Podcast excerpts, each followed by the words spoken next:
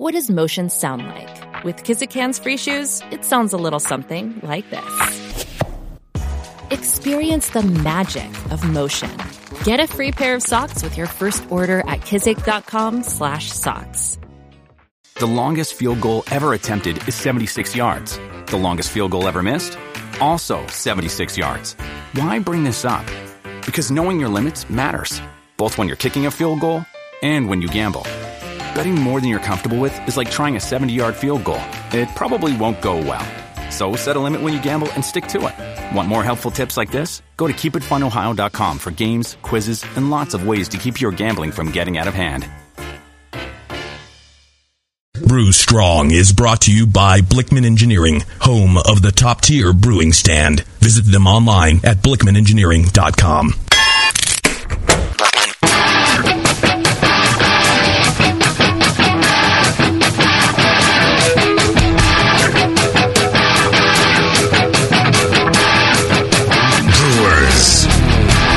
time for the beer radio you've been looking for. This is the show that dispels myths, tackles the toughest topics, and makes no apologies for geeking out on beer. Hosted by two guys that drink before they think Jamil Zainasheff and John Palmer. This is Brew Strong. Howdy, hey, my brewing brothers and sisters. Greetings, Cretans. It was almost like a question. Yeah. Greetings. I, Speaking of greeting all the Cretans, you looking forward to the uh, the conference coming up in June in sure Philly? am. Yeah. Where you can greet all your Cretans. Yeah. You know, it, it really is a. It's fun meeting uh, new brewers for the first time. Mm-hmm. Um, and uh, you know, hearing hearing about the beer they're brewing and um, how excited they are about it, and uh, you know how they're blown away being at a, their first Meeting you. Conference. Yeah. How they're blown away meeting you? Yes. yes. Well, no, just that being at the conference. I I mean, uh, you know, it, it's pretty awesome. I mean, you, you, if a lot of people can't imagine, you know, 1,500, 1,800 homebrewers, you know, getting together, sharing beer, talking about beer for three days in a row. It's, It- uh, it's it's going to be bigger than that. It's going to be like three thousand. oh, wow. yeah, it's going to be huge, and uh, it, it's fantastic. Uh, I'm sure Christy uh, probably asked you too about uh, signing books at the conference. Yeah. I said absolutely. Yeah. That's all I said. You know, it's, I actually love signing books, and the, a lot of people don't like it.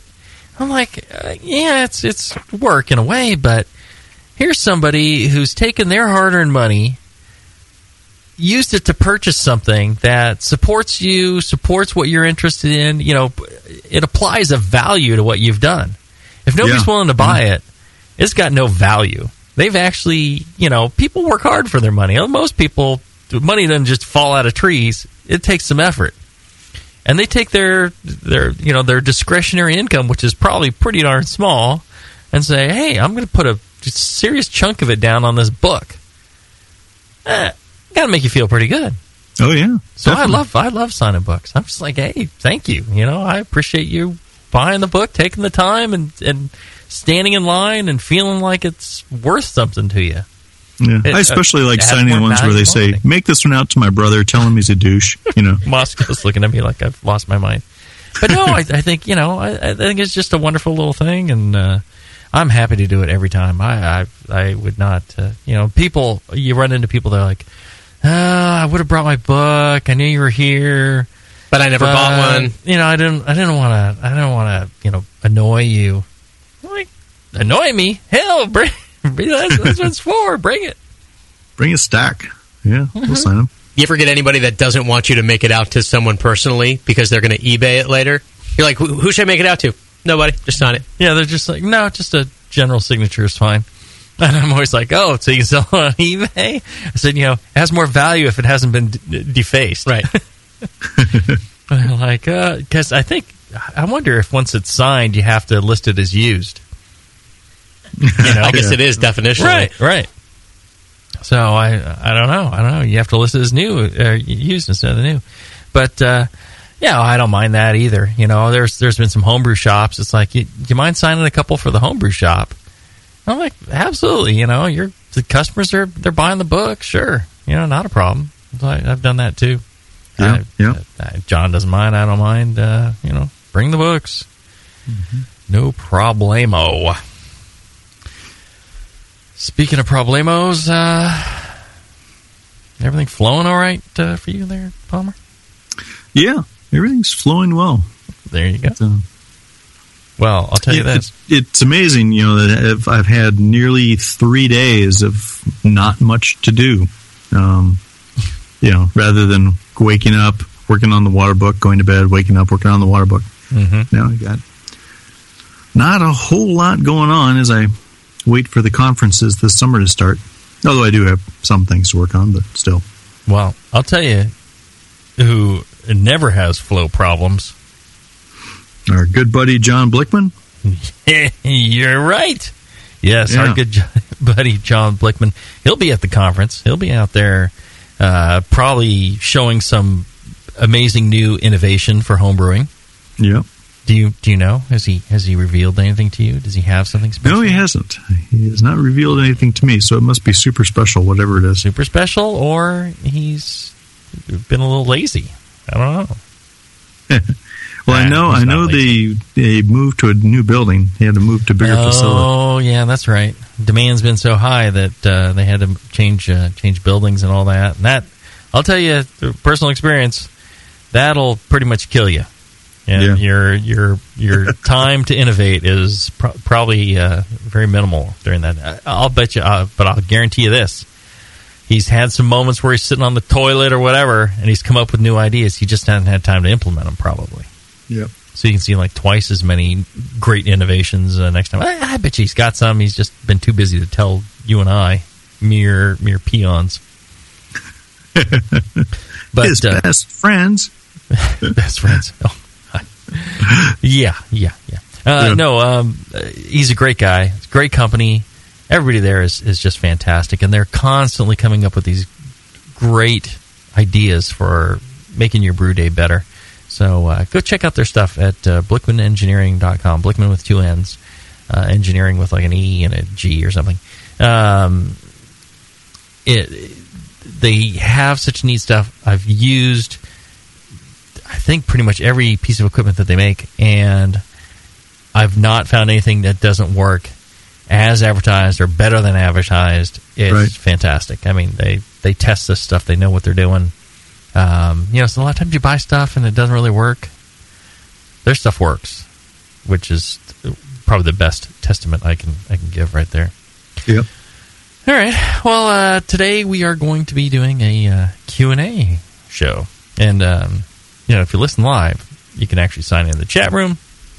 You can ask some questions live. Scott would go through there and work magic. He'd type on the, the keyboard and click with the mouse and somehow get those questions to us. And we would be able to uh, answer your questions.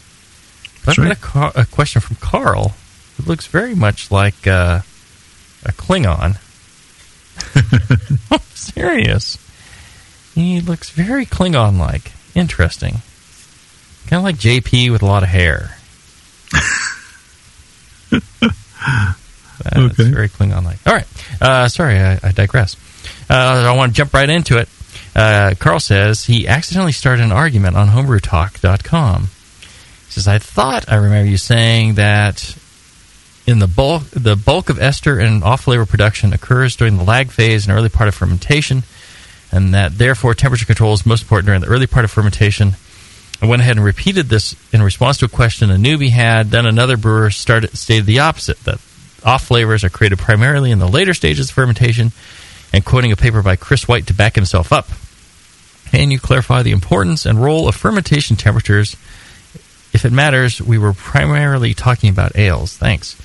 Well, interestingly enough, it it does matter in a way. Um, there are all sorts of points in the fermentation process, in the brewing process, where you're determining to some extent whether you're getting uh, you know, if you're talking esters, uh, they're talking about ester and off flavor production.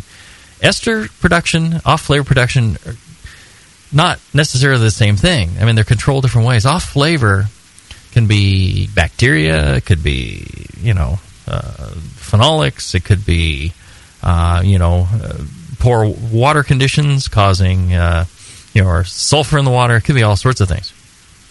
Um, ester production is, you know, kind of the process of you know, yeast producing alcohols and these ester precursors, and you know how the beer is treated. So there's so many different factors all throughout the way. You can say that treating the fermentation, the temperature, the beer, the yeast, uh, one way or another at any point in the process can result in more esters in the finished beer more what you might call off flavors in the finished beer, uh, diacetyl, acetaldehyde, things like that, um, are determined by a, a, variety of things. And, and, one of the, you know, besides nutrients, uh, which is a huge one, it's it's a lot of it's based on cell the health of the cell membrane and the ability in the health of that yeast cell and its ability to control a lot of things. Um, for example, you know, in lager production, you might um, uh, be doing all you can at the very beginning to, uh, you know, control uh, the creation of these uh, precursors of these other flavor compounds, and that's a, that's a huge part of it. I'm fond of saying beginning of fermentation when the growth phase is happening you know, that's really a critical part for the yeast. You know, nutrient wise, temperature wise, ox- amount of oxygen, um, you know, all that tends to make a, a big difference. But, you know, temperature is quite important throughout. Generally, a rising temperature, you know, just keeps the yeast more active and will actually help. And they should not be producing more esters necessarily. Um, you got a little more leeway. Uh, diacetyl rest, things like that help consume diacetyl. But if you let the fermentation go too fast and not finish completely, and you you accelerate fermentation, you can end up with a lot of acetaldehyde. And if you crash your temperature at the end and too rapid a cooling, getting back to lager yeast, too rapid a cooling uh, you can um, will actually cause yeast to express more of those compounds uh, than if you were to cool it slower. That's one of the studies I've seen. Um, I think it's quoted in the uh, yeast book. A lot of this information is in the yeast book. I mean, you, it's hard to pick just one part of the puzzle and say, well, if you do this, then you know the rest of it doesn't matter.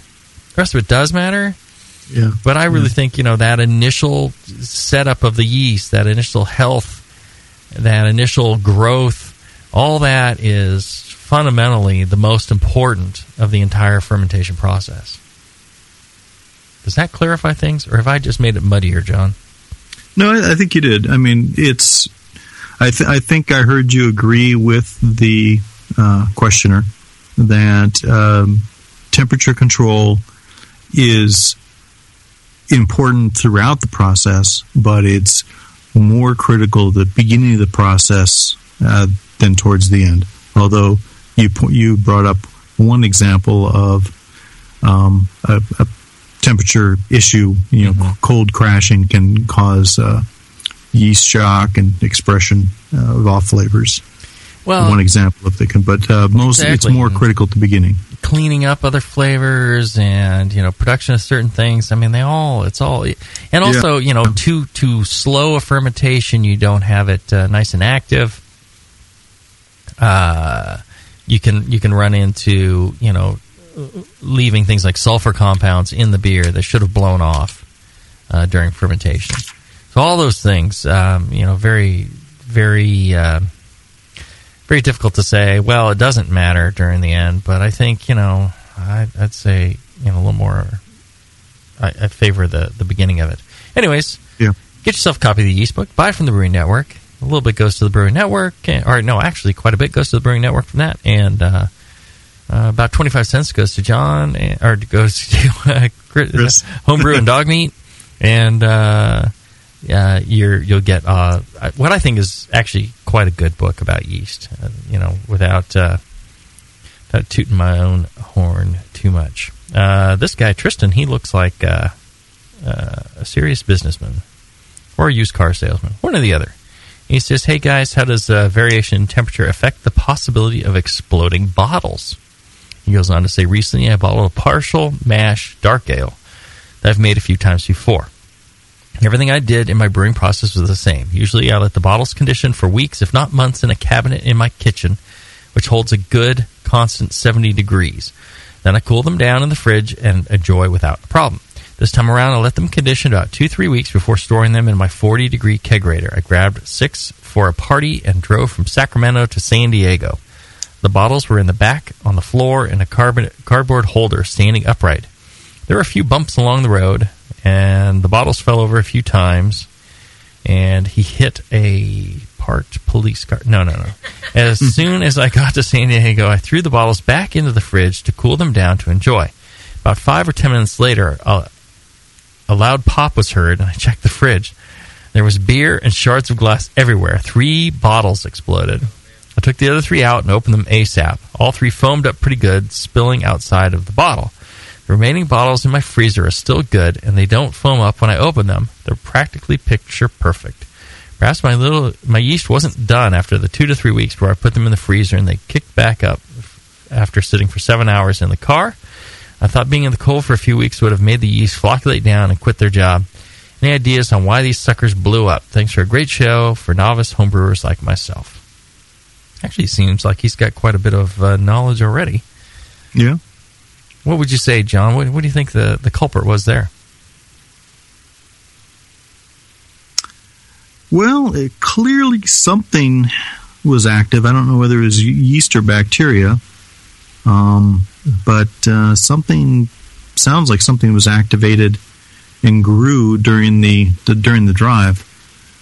Um, Yeah, I, I guess if it got real hot in the car and you know the Yeah. yeast really warmed up, got shaken up, and there was a you know quite a bit of residual sugar, yeah, but um, you know, he let don't- he let him sit two to three weeks before he chilled them down in the first place. yeah, So I would think you know in in seven hours, I mean you can get some CO two production in seven hours from a healthy ferment, but yeast that's been sitting. Um, yeah. It's not that much time. you know, yeah, you know, That much sugar in the bottle, you would think. right. I'm like, yeah, Maybe maybe the fact they uh, did knock over a couple times, you know, micro cracks in the glass. right, Yeah. right. Well, and he said he opened the other three ASAP, which was a wise thing to do. hmm He says they foamed over like crazy. Yeah, that's true.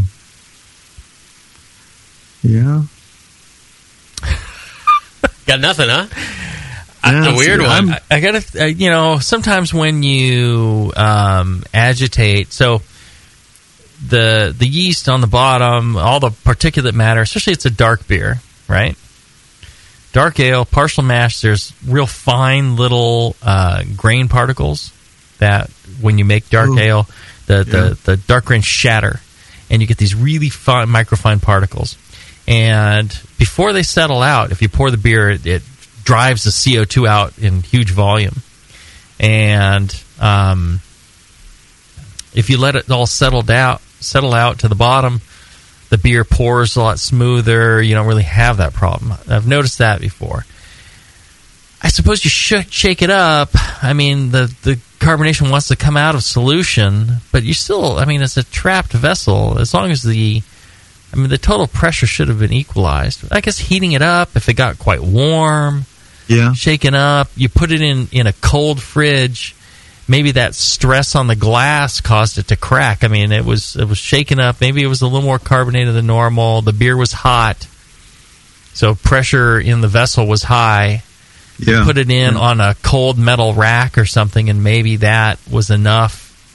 It, Thermal stress and, thermal and stress, pressure. yeah. Because one of the things that a lot of people don't understand is um, like even borosilicate glass, you know, Pyrex glass, things like that. the the way it you know if you if you heat one of those up empty and then put it somewhere cold, it'll shatter. But if you fill it up with uh, hot liquid or with liquid and then get it boiling, you can actually put it in cold water and it's fine. But if you do it empty, it'll shatter. And it's really, you know, the liquid acts as a buffer to carry the heat goes through and everything's fine. And so that stress on the glass, maybe that was it. I don't know. Wouldn't it have to be like a really hot car, like in the desert, 120, 125 degrees, though? Yeah, he uh, he joined the the cast. well, He says a little more. He joined the cast of Priscilla, Queen of the Desert. Went through relevant. Death Valley, etc., etc. So maybe that was it. Oh. Well, Death Valley. I mean, that can that can get up to that hot. right? No, uh, I assume he just went down I five, Yeah. and uh, It- you, there could be something you, in what you say about the you know the debris in the bottom of the bottle. Mhm. If it caused, or maybe you know calcium oxalate precipitation, you know that could have occurred. right, but right, right. you know something to cause more of the CO two to come out of solution into the headspace. Mhm. You know, and then comes out rapidly, and then you know. Yeah. Oh, but there's a certain limit to how much pressure can come out, though. Yeah. Although you know, even uh, all right. So I, Well, I'm that's why that I thought maybe some external, the you know, fluid some bacteria or wild things. yeast may have been a But if you take too. a, a plastic soda bottle, right, and it's sitting there and you can kind of squeeze it, it seems fine. But if you shake it, it becomes rigid, very hard, right? yeah, yeah. and uh, that's because the CO2 is coming out of solution. I mean, it was at equilibrium. You shake it, it comes out of that. The pressure builds. So yeah, I guess the pressure could build up to a point where it's going to shatter it, even though the CO2 levels in there. So I would think maybe a combination of warm, being warm, uh, having nucleation sites for CO2 uh, evolution, and uh, maybe you know a certain amount of headspace or something like that. A more generous headspace might be an issue, Yeah, and then yeah. uh, you know putting it in a super cold environment. Uh, maybe that was that was enough to do it. And you know if the beer's warm and the CO2's been shaken out of it, and then you open it, uh, even uh, a regularly carbonated beer will just gush. yeah. So I think I think that's I think that's the answer. I think we, we came up with it. There you go, huh? Huh? Right. So your advice to him is avoid wild temperature swings and, And shaking, it on a up paint can shaker. Yes. Okay, Yeah. noted. And then it, if you do that, just kind of maybe not put it in somewhere cold right away. I don't know. Maybe let it let it reabsorb into the into the bottle. I I think if he had left it in there, the other ones, they may have uh, you know eventually kind of you know gone back into solution. Would have been fine. So that would be my advice. Just so I'm clear, Death Valley to deep freeze not good. Not good. Not good. Not good. Okay. No. There you go. All right. Let's take a short break. When we come back, more of your questions after this. When you hear Blichmann Engineering, think innovation, passion, quality, and customer service. Blichmann gear is designed by brewers to give you a sense of pride in your equipment. At Blichmann, they know what makes brewing a pain and build gear that makes it fun. Like the intuitive beer gun, a completely different approach to filling bottles. The Therminator Wort Chiller, a new take on a plate chiller that's sized for flow, performance, and the high groundwater temps homebrewers face every day. The Brewmometer, a brilliant weldless thermometer design with brewing parameters right on the dial.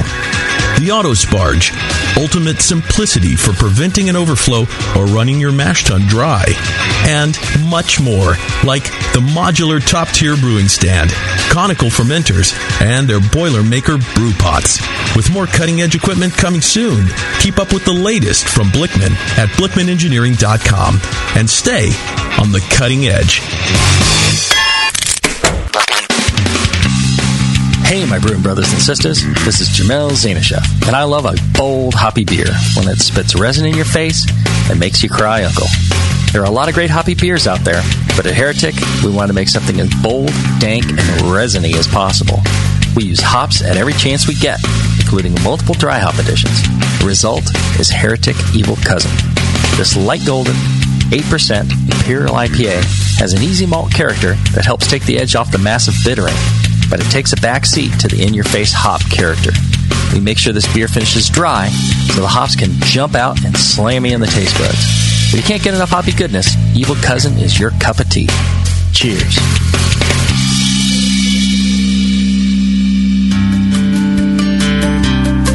Williams Brewing is your online resource for prompt delivery of quality home brewing supplies.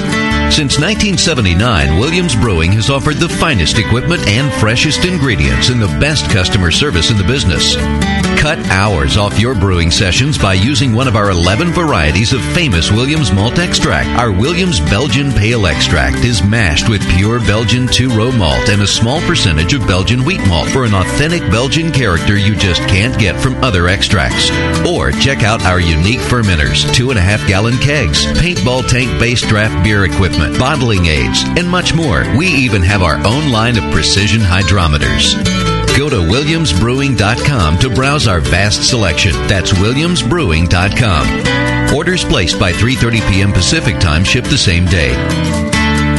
Brewing is easy. The Williams way.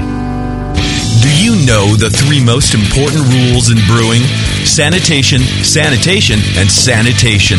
And no one does it better than Five Star Chemicals. Five Star knows sanitation. You can only sanitize clean equipment, and Five Star knows how to clean too. For craft brewers and home brewers, Five Star has what you need to keep your fermenters, serving tanks, kegs, and draft lines sparkling and free of any beer spoiling bacteria. PBW, caustic, acid cleaners, Star San, SaniClean, lubricants and defoamers, pH stabilizers, and more. Five Star Chemicals has cleaning supplies, safety supplies, heat exchangers, pumps, hoses, and valves. And Five Star is proud to offer eco-friendly products that exceed customer expectations. If you have a cleaning problem, you need the Five Star solution. Visit 5starchemicals.com or call 800-782-7019. 800-782-7019 and get the Five Star treatment today.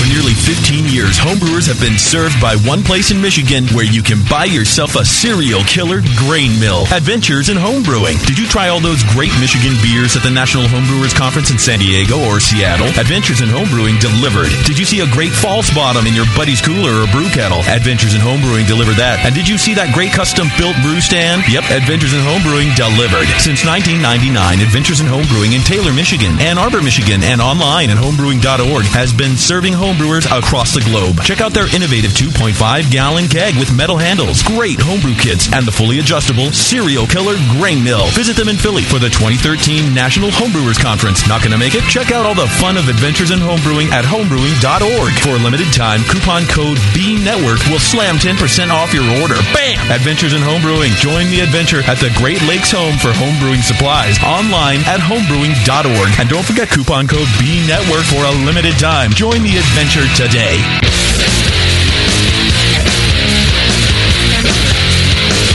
Back to the two guys that know how to turn beer into beer.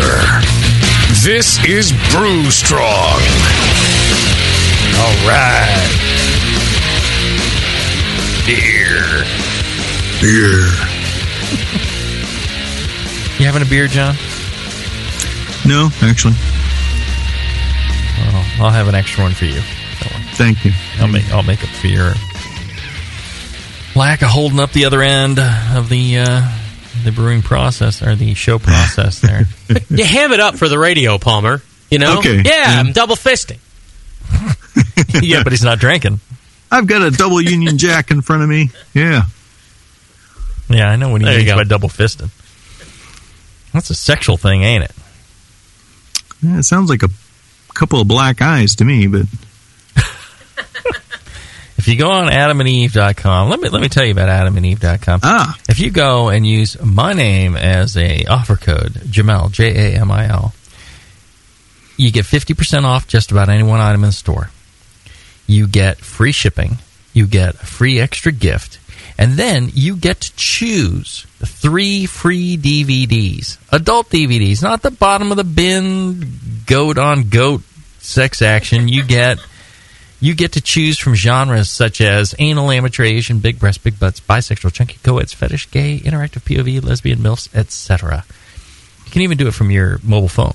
Go to adamandeve.com. Use my name, J A M I L. You get the 50% off. You get the free gift. You get the free shipping. You get the three free DVDs, and it's it's, it's good stuff that you can choose from. Yeah. And uh, there you go. It's uh, Yeah, I, I I made the mistake of putting your your name in the search window rather than the offer code window, and of course, oh yeah. Then then you were probably yeah, you're probably just uh, ashamed to uh, look your wife in the eye at at that point, right? you had to go wash your hands afterwards, or what? No, no, no, no. Just you know, clean the hard drive. He had to take one of those showers where he was like weeping in a fetal position. Just crying, yeah. No, that's what you get for double fisting it. All right? There you go. Speaking of double fisting, uh, Casey, who uh, who uh, Scott tells me looks like a fourteen year old girl on MySpace, uh, has a question. Uh, does an India Pale Lager hold on to hop flavor and aroma longer than an India Pale Ale? He says he was chatting with a brewer uh, in uh, down south about this topic, and he said that in his experience, the lagers keep the hops fresh longer than when using an ale yeast. Seems like it might make sense, but I'm curious curious if there's any scientific explanation behind it, or if it's just not true. It's a great question. Off the top of my head, I can't think of a reason why it would hold on to it longer for the same hop Yes, same variety here. between the two beers. I mean, the only thing I can think of is, well, you know, it's the whole temperature thing. Like Bamforth's fond of talking about, you know, every 10 degrees yeah. C, um, you know, things happen that much faster. So with a lager, you tend to ferment it colder, store it colder, do a lot of stuff with it colder. So, you know, perhaps the hop compounds are not degrading as fast or changing as fast. I don't necessarily want to say degrading; they're evolving slower. Yeah, You know, oxidizing probably- less. Yeah, probably half as fast or whatever. And so, um, know, that might be the only explanation I can think of. Otherwise, I I can't think of any compounds or such that would, um, you know, cause a, a you know one thing or another. I, I think temperature would be the only thing I can think of. yeah, I, that's that's my thought too. I mean, every everything else should be the same. Is the temperature? You know, maybe the general, as you say, the general storage temperature is probably the only real difference between them. Mm-hmm, mm-hmm. Well, and I don't normally do this, but then Casey has another question that he sent in, and the reason I'm doing it is because the guy used the subject matter Q and A, which I appreciate. Yep. and he keeps his question short. Here he he asked uh, just a mere two days ago, what happens to a beer as it ages, specifically barley wine, stouts, porters, etc. During the barley wine brewing with style show, Jamil mentioned that some of the alcohols may convert to more of a fruity nature. Just curious if that's a predictable outcome with age, or if there are other desirable properties that change pretty reliably. Um, you know, as beers age, you know, alcohols can, um, you know, there's there's like fruity esters are these, uh, you know, compounds that combine with the alcohols to create create esters, and it happens at a certain point in the process. There's some thought, I guess, where as things age. Um, some of that can continue, or there can be some morphing of alcohols into other flavors or compounds. Um, It's a certainly, very other very minor process, though.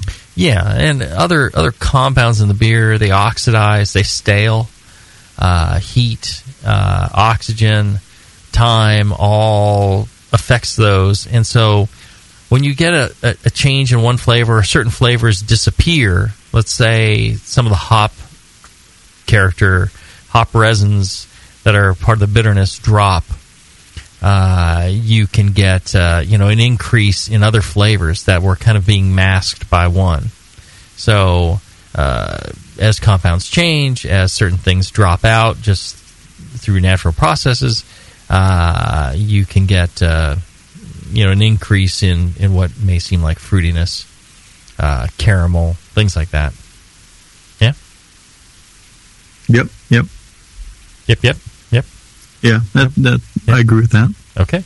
Well, there, Yeah, and go. I don't think there's any. You really can't predict what or how a beer will change as it ages. Mm-hmm. You can you can say in general, we know that this beer tends to get you know a little bit more cherry flavor with time, but even that's kind of pushing it. Mhm, It's uh, pretty individual. Right. And fermentation is, is more the key to in in the strain of yeast is more the key to you know the result than a lot of other things. Uh, you know, I was listening to the Brewcaster challenge that they did on the Sunday session, and um, you know Justin's beer turned out sweeter and more boozy than anticipated, and you know I got to say the reason was he went with the Edinburgh yeast, which is going to make it sweeter and more boozy. that plus, you know, I mean, it's just you know versus a Cal Ale yeast. Um, that and it wasn't, I guess, carbonated enough, which you know that that has an effect on how sweet it seems. Didn't he get the uh, the yeast from you though, or from Heretic? No, no, I told him to. Instead, he grew up his and he went with Edinburgh yeast just to be different.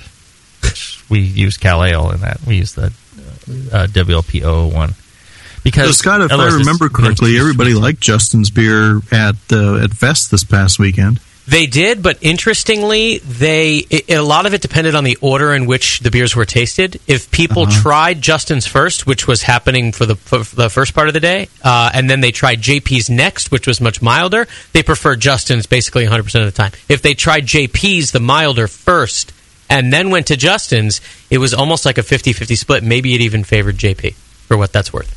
Hmm. It's not worth anything. Just saying. All right. Uh, Nick, who looks very much like a uh, shaggy dog. I mean, literally. Are like they, are they sending their their pictures with to you or what? Yeah, I'm actually looking at these online versus uh, uh, the printouts. Oh, I see. So whatever their Google, their Gmail pictures or Google Plus pictures are, I'm seeing those. And Nick is uh, maybe it's a picture of his dog. Maybe that's it. Other Yeah, or usually they're all there's a dog just- that is into homebrewing. Mm-hmm. And uh, Nick, the dog, says, if I keep my recipe the same but increase everything at the same rate, will I produce exact the exact same wort? No. If you increase everything, it won't be exactly the same. By keeping everything the same, it will be the same. If you're if you're on there. Let's see. First time I knew oh, maybe he's talking about scaling a recipe. Maybe I should read the whole thing. Yeah, why not? First time I knew homebrew and I'm just starting a series of brewing one exact recipe and I'm only changing the hop varieties between batches. What my hope is to learn exactly what types of flavors come out of each hop type, what ones my palate likes best. I think that's a great idea, Nick. The first batch was a one gallon batch, and after completing this, I was thinking that I should repitch the yeast for the first brew on the next brew day. But after listening to your show, shows that repitching yeast will change the flavor and will not be the same as pitching new yeast. So if I double up everything on the recipe, making it a two gallon batch and split the wort out to at the end a one gallon size, so it'll still be compared with the first batch that was only one gallon. Ah, so it really ends up being um, about yeast pitching rates. He's using dry yeast. If you're using dry yeast, just you know, you can just continue using the dry yeast if that's mm-hmm. your concern. It will change. You know, the more you repitch yeast, it's not just about the, the volume, the quantity of yeast. The yeast behavior starts to change over time depending on how you're treating it and how you're selecting the yeast. You're not transferring every last cell that was in that previous beer. Um, and, you know, the, the way that you've treated or mistreated that yeast is also going to change its behavior as it goes forward and, and ferments another batch. So, in the case you're using dry yeast, I would just, you know, dry, yeast is cheap. Um, you can just, you know, use an appropriate amount of dry yeast each time. I think, you know, that or, you know, repitch all of them and, uh, you know, do it that way. But I, I think your, your experiment of uh, trying to figure out the characteristics of different hops is quite admirable. All right. Let's see here.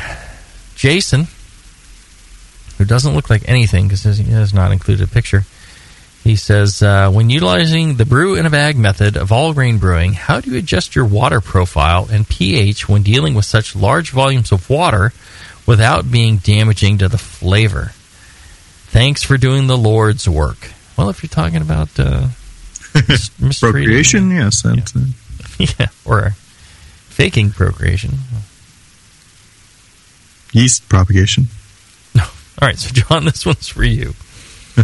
when you're utilizing brew in a bag, how do you adjust your water profile and pH when you've got such a large volume water? Because you're brewing a bag, you essentially put all your water you need uh, for the mash and the sparge. It's all in the one vessel, and then you teabag the daylights out of it with your your big sack of grain.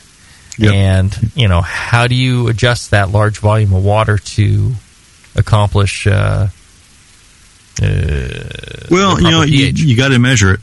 Um, if you if if you want to uh, optimize the brew in the bag uh, mash pH, you got to measure it, and um, you know it depends. It depends on the bit on the beer recipe. It depends on the water that you're using. Um, you know, maybe half the time you will be in a happy medium between the two, where um, you know, the water is not highly alkaline. Um, it uh, and your grain bill is such that even at you know at that very very dilute water to grist, grist ratio, maybe you're up say five to one or six to one um, versus a more normal three to four to one. Uh, you can still have a decent mash pH and you'll get a good beer out of it. Um, the you know if but if if you're trying to adjust it um, and uh, let's say your water is more alkaline than, than what you'd want for the style um, again you got to measure and you got to you got to uh, make some adjustments to that total volume. Um, it's it really i guess it's it's really not any different from a regular mashing process um, you just need to be aware of, of what the um, the effect of that high dilution is on your mash pH and on your on your final runnings pH. Well, and I, I could throw in, you know, when I uh, started out homebrewing, I would adjust my mash water, and I, I got all my water ready first, and then I, you know, added my grains. So I got my mash water and my sparge water, and I adjusted both of them to about, um, you know, five point five. Yeah. Uh, you know, about five two when when hot, when at mash temperatures Yeah. and then uh, I'd add my grains, and it, well, voila, everything would end up right about the right right pH every time. So I would think, you know, since you're kind of combining your mash water and your sparge water, just adjust the entire volume. That should get you close. And then maybe in the future you need to go a little bit more, a little bit less, because you're going to have less effect with the grains, all that grain being in there. Right. I don't know, maybe maybe you need to get down to like a you know a hot five four or you know something like that, and you know just just try it. And if you're off by a little bit, that's okay. Um, you know, it'll be all right. But at least you're measuring it. At least you're you're paying attention to a you know one of the fundamental and important things about uh, all grain brewing. And I, I, I imagine you could you could get pretty close. I don't think Yeah. it should be an Mhm. issue. So, just some trial and error should should get you there, huh? Yeah, but as you say, you can adjust all your water ahead of time if you know, and then measure and see where get where you get, um, and then you know adjust from there the next time you brew that way Mm-hmm, for that recipe. All right. I'm going to read this next question. Then we're going to take a break. And during the break, we're going to try and figure out what in the heck could possibly be causing this. JJ James says, Hey guys, I've been working my way through some book called Brewing Classic Styles. I heard about that. It's really not very good. Yeah, I, I- don't think you want that. Uh, it's shitty recipes. Some asshole. It's it. wonderful, damn it! Um, and noticed when using Munich extract in the Maibock and the Dortmunder, they came out way darker than they should have. The Dortmunder almost came out like a Bock. Followed the recipes to a T. Both tasted great, but not really to style. What could be the problem? Thanks to you guys for all you do. You're awesome. Thanks, JJ. All right, let's take a short break. When we come back, JJ's answer after this. Hi, I'm Jason Harris, the proud owner here at Keystone Homebrew Supply. We're thrilled to be entering our 20th year of supplying this great industry and to show you, the Brewing Network Army, how much we appreciate your support. We're offering you 10% off your first order on our website, keystonehomebrew.com. Just use coupon code BNARMY at checkout and I'll get your order out the same day. My goal at Keystone Homebrew Supply has always been to have a complete supply of everything a brewer could want. When you place your order online or when you come into our store, it's our goal to have everything on your list and more. One aspect of KeystoneHomebrew.com that we're really excited about is the ability to fulfill customers' exact grain bills. Do you hate to wait? Keystone Homebrew Supply can get your precious yeast and hops to you within just one day if you live between Connecticut and Virginia, and within two days east of the Mississippi. KeystoneHomebrew.com. Coupon code I'm Jason Harris, and I approve this message. Tin, huh? Getting tired of that same old handcrafted beverages day after day? Are you looking for something with more diversity than your normal beer? Fellow BN Army member Michael Fairbrother, owner of Moonlight Meadery, is reviving an entire beverage category mead. The meads at Moonlight Meadery are all handcrafted from the finest honey on the market and are perfect for any occasion, like weddings, baby showers, or. Excuse me? Mead is not your average girly drink, mister, and Moonlight Meads can be enjoyed anytime, anywhere. Football games with the guys. Yeah. Barbecues with the guys. Yeah. Operating power tools with the guys. Um, actually, sir, that's really dangerous. Good point, son. Next time you have something to celebrate or are just looking for a new tasting experience, pick up a bottle of mead from Moonlight Meadery. Now in 21 states, making over 60 varieties of mead from dry, semi-sweet to sweet. Break out of that craft beer lull. Grab a bottle of Moonlight Mead. Can't find some? Then ask. No, make that demand some. Yeah! A vial of White Labs yeast is the key to your best beer. When you open a vial of White Labs yeast, you're giving your beer its best chance for a perfect fermentation. In addition to their already incredible variety of yeast, White Labs is proud to announce WLP 90, San Diego's super yeast, now available year round. WLP 90 is super clean, super fast fermenting, with low esters and has a neutral flavor and aroma profile. It's alcohol tolerant and highly flocculent.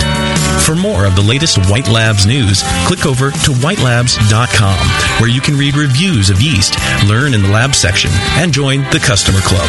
And if you should find yourself in San Diego, White Labs has a brand new training facility for craft brewers and home brewers alike. Whitelabs.com. Discover yeast, nutrients, enzymes, and more for commercial breweries, home brewers, and homebrew stores. White Labs.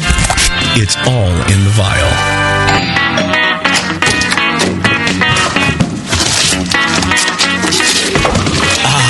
What'd you get?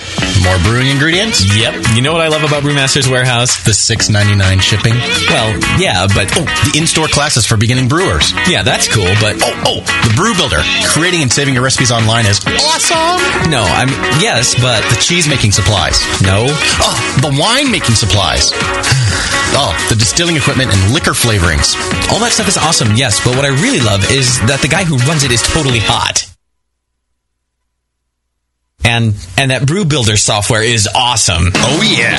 Brewmaster's Warehouse brings you flat rate shipping on great equipment and ingredients to make beer, wine, cheese, and spirits at brewmasterswarehouse.com. And if you're in Georgia, stop by Brewmaster's Warehouse Monday through Saturday from 10 to 6. Visit brewmasterswarehouse.com today because it's totally hot. Oh yeah.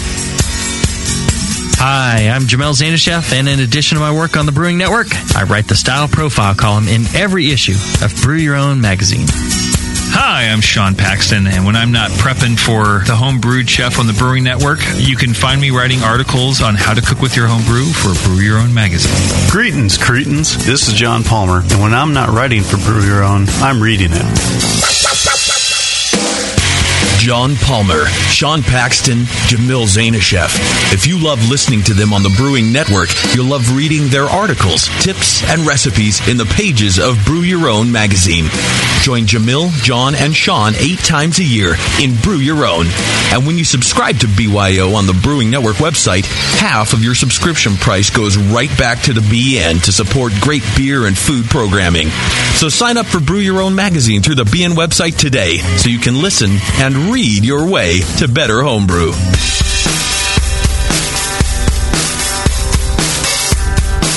Back to your hosts, Jamil Zainasheff and John Palmer.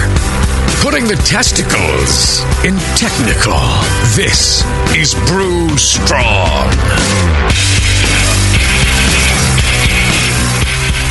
Hey, you know, during the breaks, I actually realized that Scott uh, has a lot more to offer than just a pretty face and the ability to push the buttons on the uh, on the board. There. he's, got, he's got some insights. I think, I think I'm getting rid of voicemail. I had to check my voicemail during the break, and then somebody left me voicemail while I was checking my voicemail. And it's like, what? you know, it, if you want to get a hold of me, don't call me because chances are I'm so busy I can't answer the phone right then. You know, I'm on the I'm on the air. I'm up on the roof. I'm I, I don't. Ha- I'm sorry, I can't. and then if I see just a, a flag that says you got voicemail, it's like I gotta stop. I gotta dial in. I gotta listen to this. I gotta transcribe it. I gotta like call somebody back. Oh, the hell with that.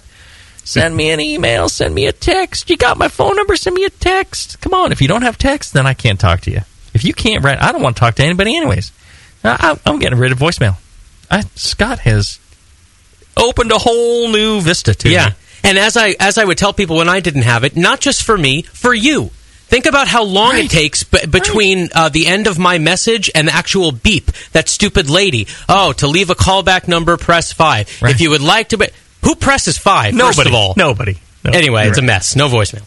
No voicemail. And yeah, and again, if you're calling me, I I got no idea. I, there's a couple of people where they work in companies where they do not have text. They're using the Nextel or whatever, and they cannot text me because I'm sure they would. Instead, they have to call me or email me. Still, they should just email me. But something critical, they got to call me. So when I see calls from those people, and I know they can't text me, I'm willing to pick up the phone for them but still, sometimes I can't, and it it just becomes a big time waste. So, no voicemail. You're just going to have to call me back and hope that you can get through. If it's that critical, otherwise, send me an email. Everybody's got email. If you don't have email, I can't do business with you. If you don't have email, yeah, done. Amen. Pardon me. Uh, all right. So JJ says those are coming out too dark. What's your solution for them, John? I assumed you were thinking Well, about this I while have I, a was question. chatting with. Is it Scott liquid extract or dry extract? Gotta believe. He doesn't say, but I gotta believe he's probably using liquid because most of the Munich extract out there is in liquid form. Okay. So chances are, if it's coming out darker, then it's way darker. It's oxidized. Yeah, I would Yeah. say that is the reason. Right. That could be. I mean, it could be that, you know, it's just got a higher percentage of Munich and they used a darker Munich when they made it and yada, yada, yada. But uh, one of the things our good friend uh, uh, Bob Hansen from Briess was always uh, fond of saying, and that I've t- taken to heart, and I, I mention every BYO style article, uh, is, you know, if, if you're using extract, if you can't get fresh extract, fresh liquid extract, use dry. It's gonna be, stay fresher longer because it doesn't have the liquid in it. It's not going to oxidize as fast. It's a much more stable product. That's that's the way to go. Yep. Has it always mostly been in liquid Just- form? I've just given Scott the secret for for making better extract beer. Oh man, I shouldn't. You know, who knows? what The the Brewcaster Challenge could bring. Has it always what? Has it, has it always been mostly in liquid form? You, you said it's likely he's using liquid because most of the it's usually liquid people use. you know the only dry, you know they do some dry um, extracts, but they don't do. It's, it's like dry yeast. You know, there's dry yeast. There's a few varieties, but not every variety is available as dry. So uh, you know the the dry ye, uh, dry extract they have to um, they have a spray drying device. And they essentially make liquid extract, I think, and then spray dry it. Oh, really? So they got to, you know, it's an extra step, so it's just easier, I guess, to make the liquid one. I don't know. It- it- you know, shipping is more expensive because it's got all that water weight, but, um, you know, I, but I've only, I don't know that I've seen dry Munich extract. Yeah, I don't think I have either. Yeah. Unless maybe unless someone like Muntons makes it. Right, and they might, they might. Um, so that's that's the situation there. Both of us think that that's a most likely case. The other thing might be, um, you know, you're using if you if you go and get chocolate malt or you know something like that, or of course he's talking about Dortmunder and Maibock.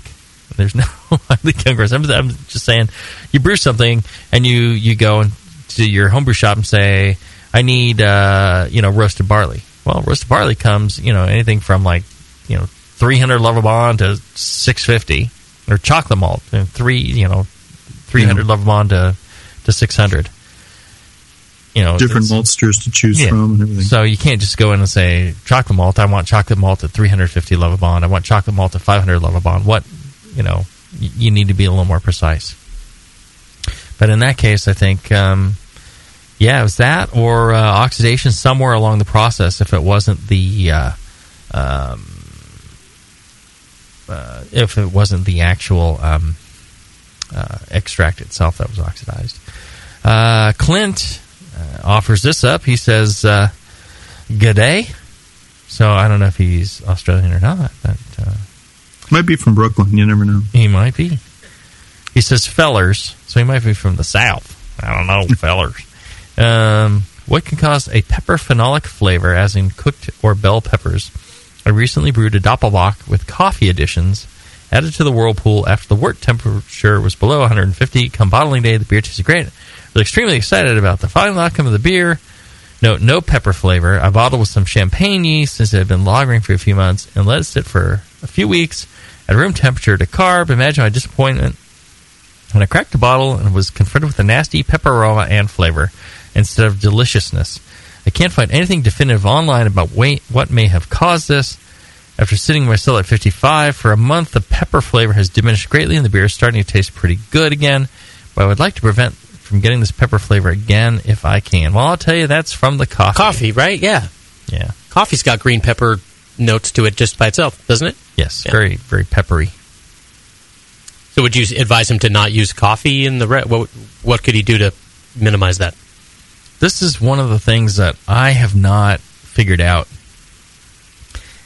If I still had the chance to homebrew copious amounts, multiple times a week, all that, I would.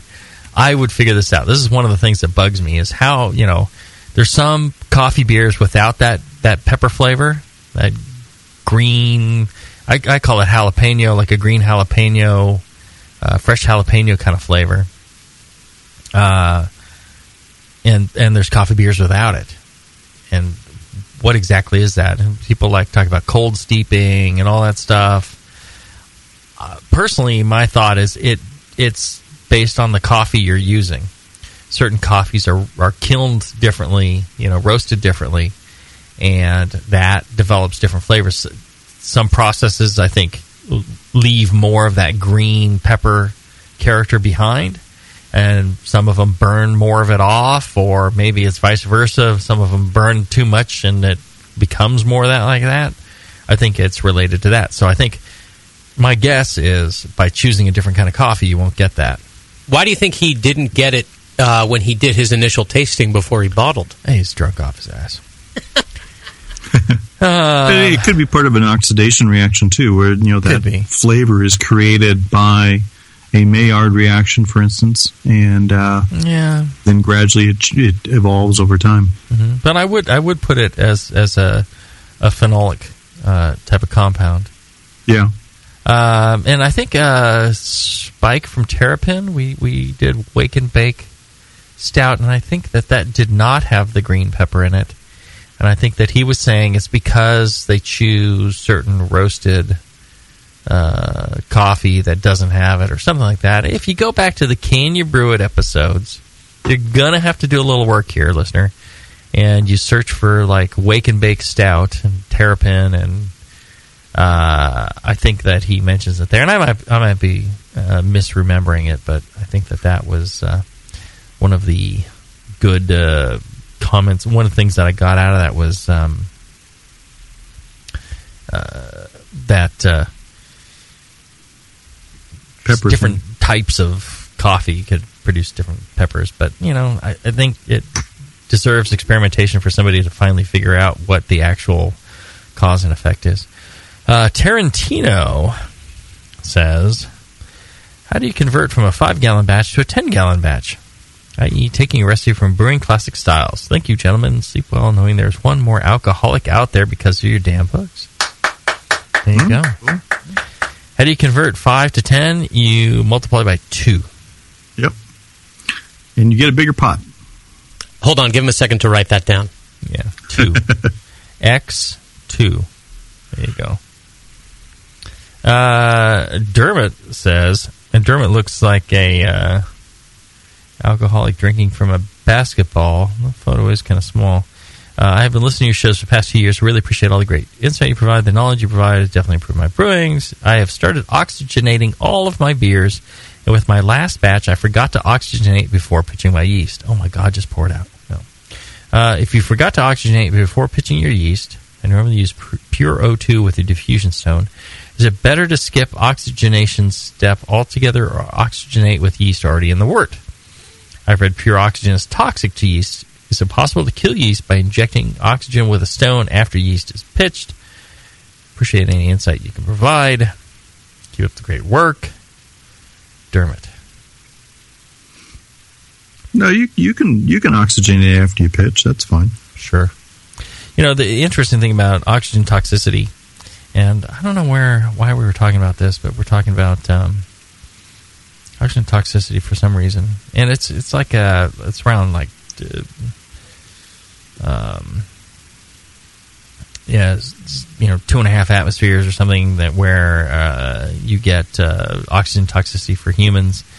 And I think I remember asking Chris uh, White what the oxygen toxicity level was for yeast, and I don't think he knew.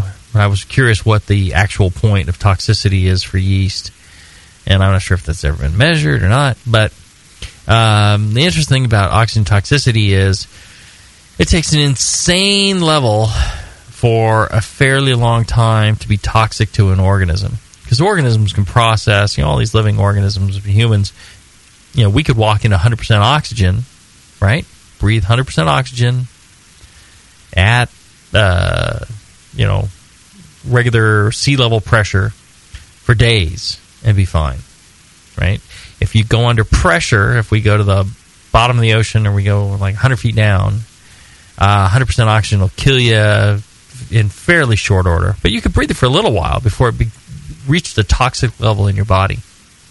So for yeast, same sort of thing. If you are flowing a huge amount of oxygen uh, that could be considered toxic to the yeast, as long as you're not flowing for 15 minutes, you're probably not going to kill your yeast. Or five minutes. I think if you do like a minute, you know, high, yeah, you could, like John's saying, you can uh, you can oxygenate after pitching your yeast. It's fine. What would be the uh, 100 feet down in the ocean equivalent for yeast? Like, how could you kill it quicker? um, uh, you know, under pressure. So, commercial, you've got uh, you know these tall fermenters. Uh, you know, from from the top of our building at Heretic, and I, I, I know I mentioned Heretic, but uh, the only reason I do is because I'm learning things as we as we do this, and I want to share those pieces of information. Uh, we put our chiller up on the top of the building because we had no outdoor space to put it in, so we had to put it on top of the building. Well, right there, that's 30 feet of rise. So the bottom of our fermenters are already at 15 psi, just off of you know the rise in uh, of the of the chiller to the roof. Same thing anytime you get liquid. You get a column of liquid, uh, of water 33 feet tall.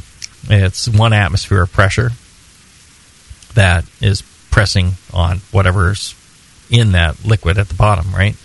So uh, you've got 15.7 psi on that.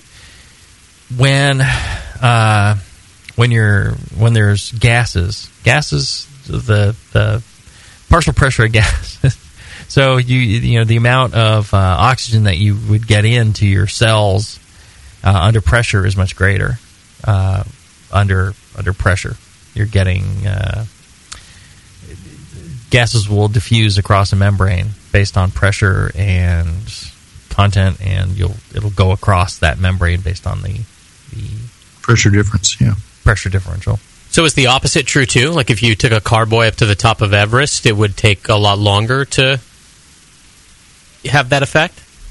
You'd have oh well, it would be you know uh, you'd have less dissolved gas in that. Yeah, it's Yeah. like you know the whole thing about you go out in, into outer space, uh, the gases in your blood bubble out, and you end up with no because you have no pressure to kind of hold the gas into solution. So, and it's like uh, when you're diving, you absorb all these gases from the air that you're breathing, you know, nitrogen or whatever You get nitrogen. and it, and it dissolves into the liquid in your body, and then you release that pressure. It's like opening a bottle of soda. Uh, you know, you uncap it and it fizzes. Uh, same thing. You bring your body up from pressure, and all that liquid or the gas that's dissolved into the liquid in your body, it comes bubbling back out, which is the bends. So, same sort of thing for yeast. Um, you know, you're you're not you're not going to have a whole lot of pressure in a in a small carboy, uh, and you would have to do it for quite a while, I would think, before it really truly became toxic. So I wouldn't worry about it. Um, it is possible, you know, in, in the I think I've mentioned oxygen to- toxicity before for yeast, just in the thought of people putting ox- pure oxygen into starters into stirred starters. They'll put like a starter stir plate, and they're bubbling pure oxygen in continuously at a high rate in the stirred starter for 24 or 48 hours. And there, I would worry that you you could potentially have an issue with oxygen toxicity. Yeah. And also just changing changing the yeast from what you know, kind of a what they're gotten what they've gotten used to over two days to you know much less oxygen in the beer. They're probably not going to perform well. All right, let's take a short break, and when we come back, we'll wrap up this Q and A session after this. BN Army HopTech has a great discount waiting for you. Do you often find it difficult to find specific specialty ingredients for your homebrew recipes? Well, listen to this. HopTech stocks 59 different grains to choose from, 39 varieties of pellet hops, and 8 kinds of whole hops. And HopTech not only carries Wyeast and White Labs yeast for you, but also Fermentis, 04, 5, 6, 23, 33, and T58 Belgian yeast, plus Cooper's, Nottingham, and Windsor yeasts. Got your recipe ready to go? Pick up some great brew gear like new long and short sleeved shirts, games, and more. HopTech's new website is being updated every day with new items. If you don't see it, call the shop. They're open six days a week. BN Army and AHA members get a 10% discount, and active military personnel get 15% off. Visit hoptech.com today for great selection, great service, and a great discount. Hoptech.com. I've. Am putting hops in my beer again. What? Why? It's just too ridiculous. Insane prices, stupid contracts, high shipping costs, crappy selection. Dude, you need Niko Brew. Niko Brew will rock your fing face right the f- off your fing skull. $5 shipping to all 50 states, plus fantastic international rates get you low prices on Niko Brew's great selection of hops and more. Whether you're a home brewer, a pro brewer, or a homebrew shop owner, Niko Brew can get you the hops you need in increments big and small, single orders, spot buys, or full contracts. And there's only one place to join the uber special secret elite bare bones club where you'll get the best deals anywhere. Holy shit! NikoBrew.com. N I K O B R E W. Niko Brew, your bare bones buddy in the brewing business. Are you a member of the American Homebrewers Association? Well, you should be. Members of the AHA can focus on brewing beer, and the AHA takes care of the rest. The American Homebrewers Association advocates on behalf of homebrewers like you to legalize the hobby in all 50 states and make sure that beer laws make sense. Plus, there are many great benefits that come with your AHA membership, like AHA member deals that give you awesome deals at bars, restaurants, breweries, and more. Zymurgy Magazine and eZymurgy for tons of articles, how to's, easy to follow recipes, and news about the hobby you love, and access to the members only content on homebrewersassociation.org. But the AHA can't do it without your support. Join today so the American Homebrewers Association can keep fighting for your homebrewing rights. Visit homebrewersassociation.org or join now from the homepage of the Brewing Network website. Relax. Don't worry, it's the American Homebrewers Association. Where do you go for all the stuff you need to brew? Homebrewstuff.com, of course. In their Boise, Idaho storefront and warehouse, they have more than 750 craft beers and 8,000 square feet of homebrew products in stock. The staff at Homebrew Stuff are homebrewers themselves. They try out just about everything, including the beer, so they can answer your questions knowledgeably and correctly about brewing, kegging, and anything else you might need to ask. Don't live near the Homebrew Stuff store? Visit homebrewstuff.com online and take advantage of their $7.95 domestic shipping available on most orders. Homebrewstuff.com is a proud sponsor of the AHA, NHC, GABF, and countless other acronyms. So if you're a homebrewer looking for great people, a great selection, and great deals, head to homebrewstuff.com online or in person. Visit their YouTube channel for loads of free how-to and product videos. All of the stuff you need to brew. homebrewstuff.com. When I order a beer, I want my server to know more about it than I do. I want someone who enjoys good beer and loves helping others enjoy it too. I want someone who knows how to pour a perfect pint for any beer style. I want a Cicerone. The Cicerone certification program is creating the type of people who help you enjoy great beer. Home brewers and craft beer lovers know beer is more flavorful and complex than ever, and it takes some serious knowledge to store and serve beer right. Cicerones know beer. There are three levels in the Cicerone program Certified Beer Server, Certified Cicerone, and Master Cicerone. Cicerones are truly the sommeliers of beer. The best beer locations have a certified Cicerone on staff. Relaxed and unpretentious, Cicerones are tested on storing and serving beer, beer styles, flavor and tasting, the brewing process and ingredients, and pairing food with beer. Learn more about your next beer guide at cicerone.org. Certified Cicerone, because it takes top talent to present a perfect pint. All right, BN Army, it's trivia time. What's the only homebrew shop with over 1,000 recipe kits, 4.99 shipping on orders over 100 bucks, and is also home of the Wolf shirt? The one and only answer is Austin Homebrew Supply. For over 20 years, they've specialized in creating recipes such as the best-selling Texas Blonde Ale, Apocalypso, Hot Bomb 2.0, and Double Chocolate Stout. And they just recently unveiled their small grain kits that produce one gallon of beer. Visit austinhomebrew.com to browse their extensive catalog of equipment and ingredients. They also have mini clone recipes of your favorite commercial beers. They're the exclusive retailer of BrewVent yeast fuel as well, yeast nutrient, and the all-new bodybuilder. Follow Austin Homebrew Supply on Google Plus to participate in video hangouts on popular brewing topics. So visit austinhomebrew.com today and make sure you sign up for their weekly email with news and specials. Austin Homebrew Supply, austinhomebrew.com. to the beer guys that make other beer guys look like wine guys. Brew strong. All right. We've run a little long, so I'm going to uh, let's wrap this up with a quick answer to this question. Uh, this guy Ryan says, "What recommend, re- recommendations do you have for a good pH meter? All the ones I've been using always need to be calibrated, and they are a pain in my ass." Uh-huh. Well, if they're good, they need to be calibrated. All pH meters have to be calibrated. There is no pH meter that does not need to be calibrated. You need uh, t- at least two calibration points, four and seven, or seven and ten, depends on what what you know you're measuring. Since you're going, you're measuring things below seven, you generally go four and seven. Yeah. The problem with pH meters is the cheap ones suck ass, and they the probes go bad really fast. If you're not using them continuously and taking good care care of them, and if you're s- submerging them in proteinaceous uh, liquids and things like that, they get dirty, they get clogged. They don't, you know, they, they don't last long. If, if you're a professional brewer, if you're brewing every every day, things like that, then they're fine. Um, you know, but if you're a home brewer and you're brewing once a month or once every two and they dry out. You got to store them in, you know, a proper solution or at least a buffered solution. Um, I I'm a big fan of uh, pH papers. I think you know people have problems with them, but I'm telling you, scientists all over the world use pH uh, papers and are able to uh, figure out uh, the pH from that. I, I had really good luck with uh, the ColorpHast strips.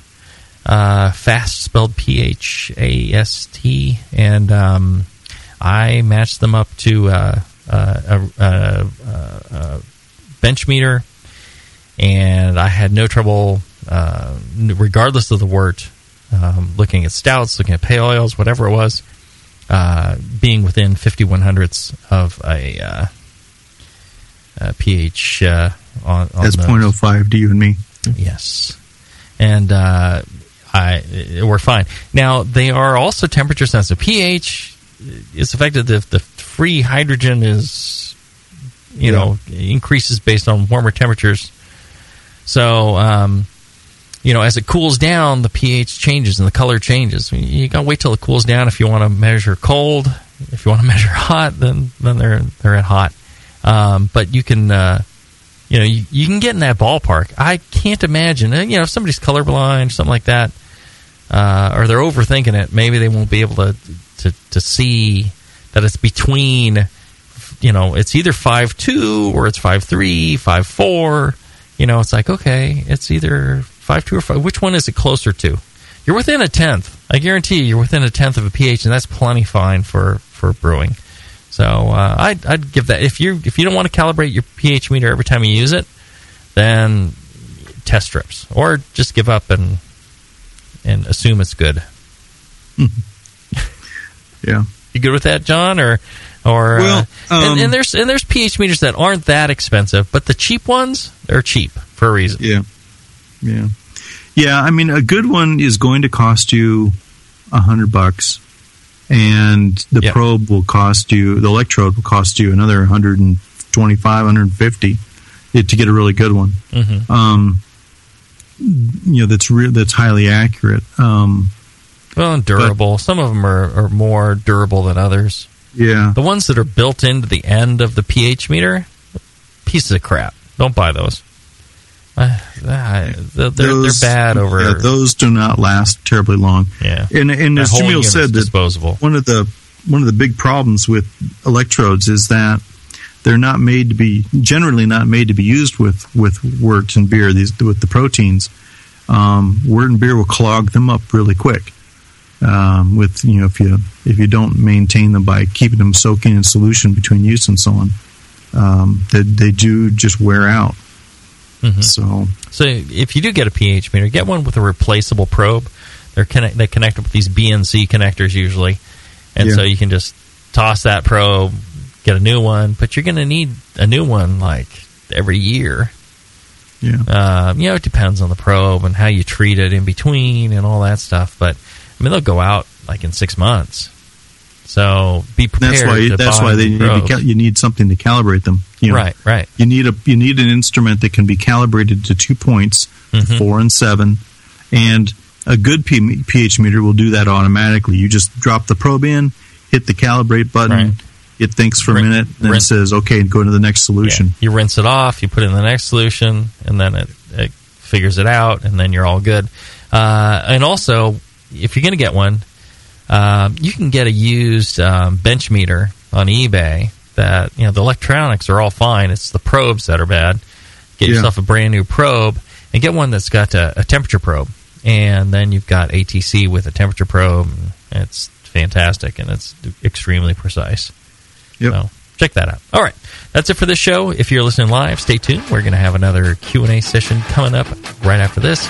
And uh, if you're not, you're on the the podcast program, and you're just going to have to wait two weeks or so to listen to Or So just grab a riveting, beer and wait. riveting radio. Yeah, so drink for two weeks. Uh, sit there and drink while you're waiting for us and, and let us know.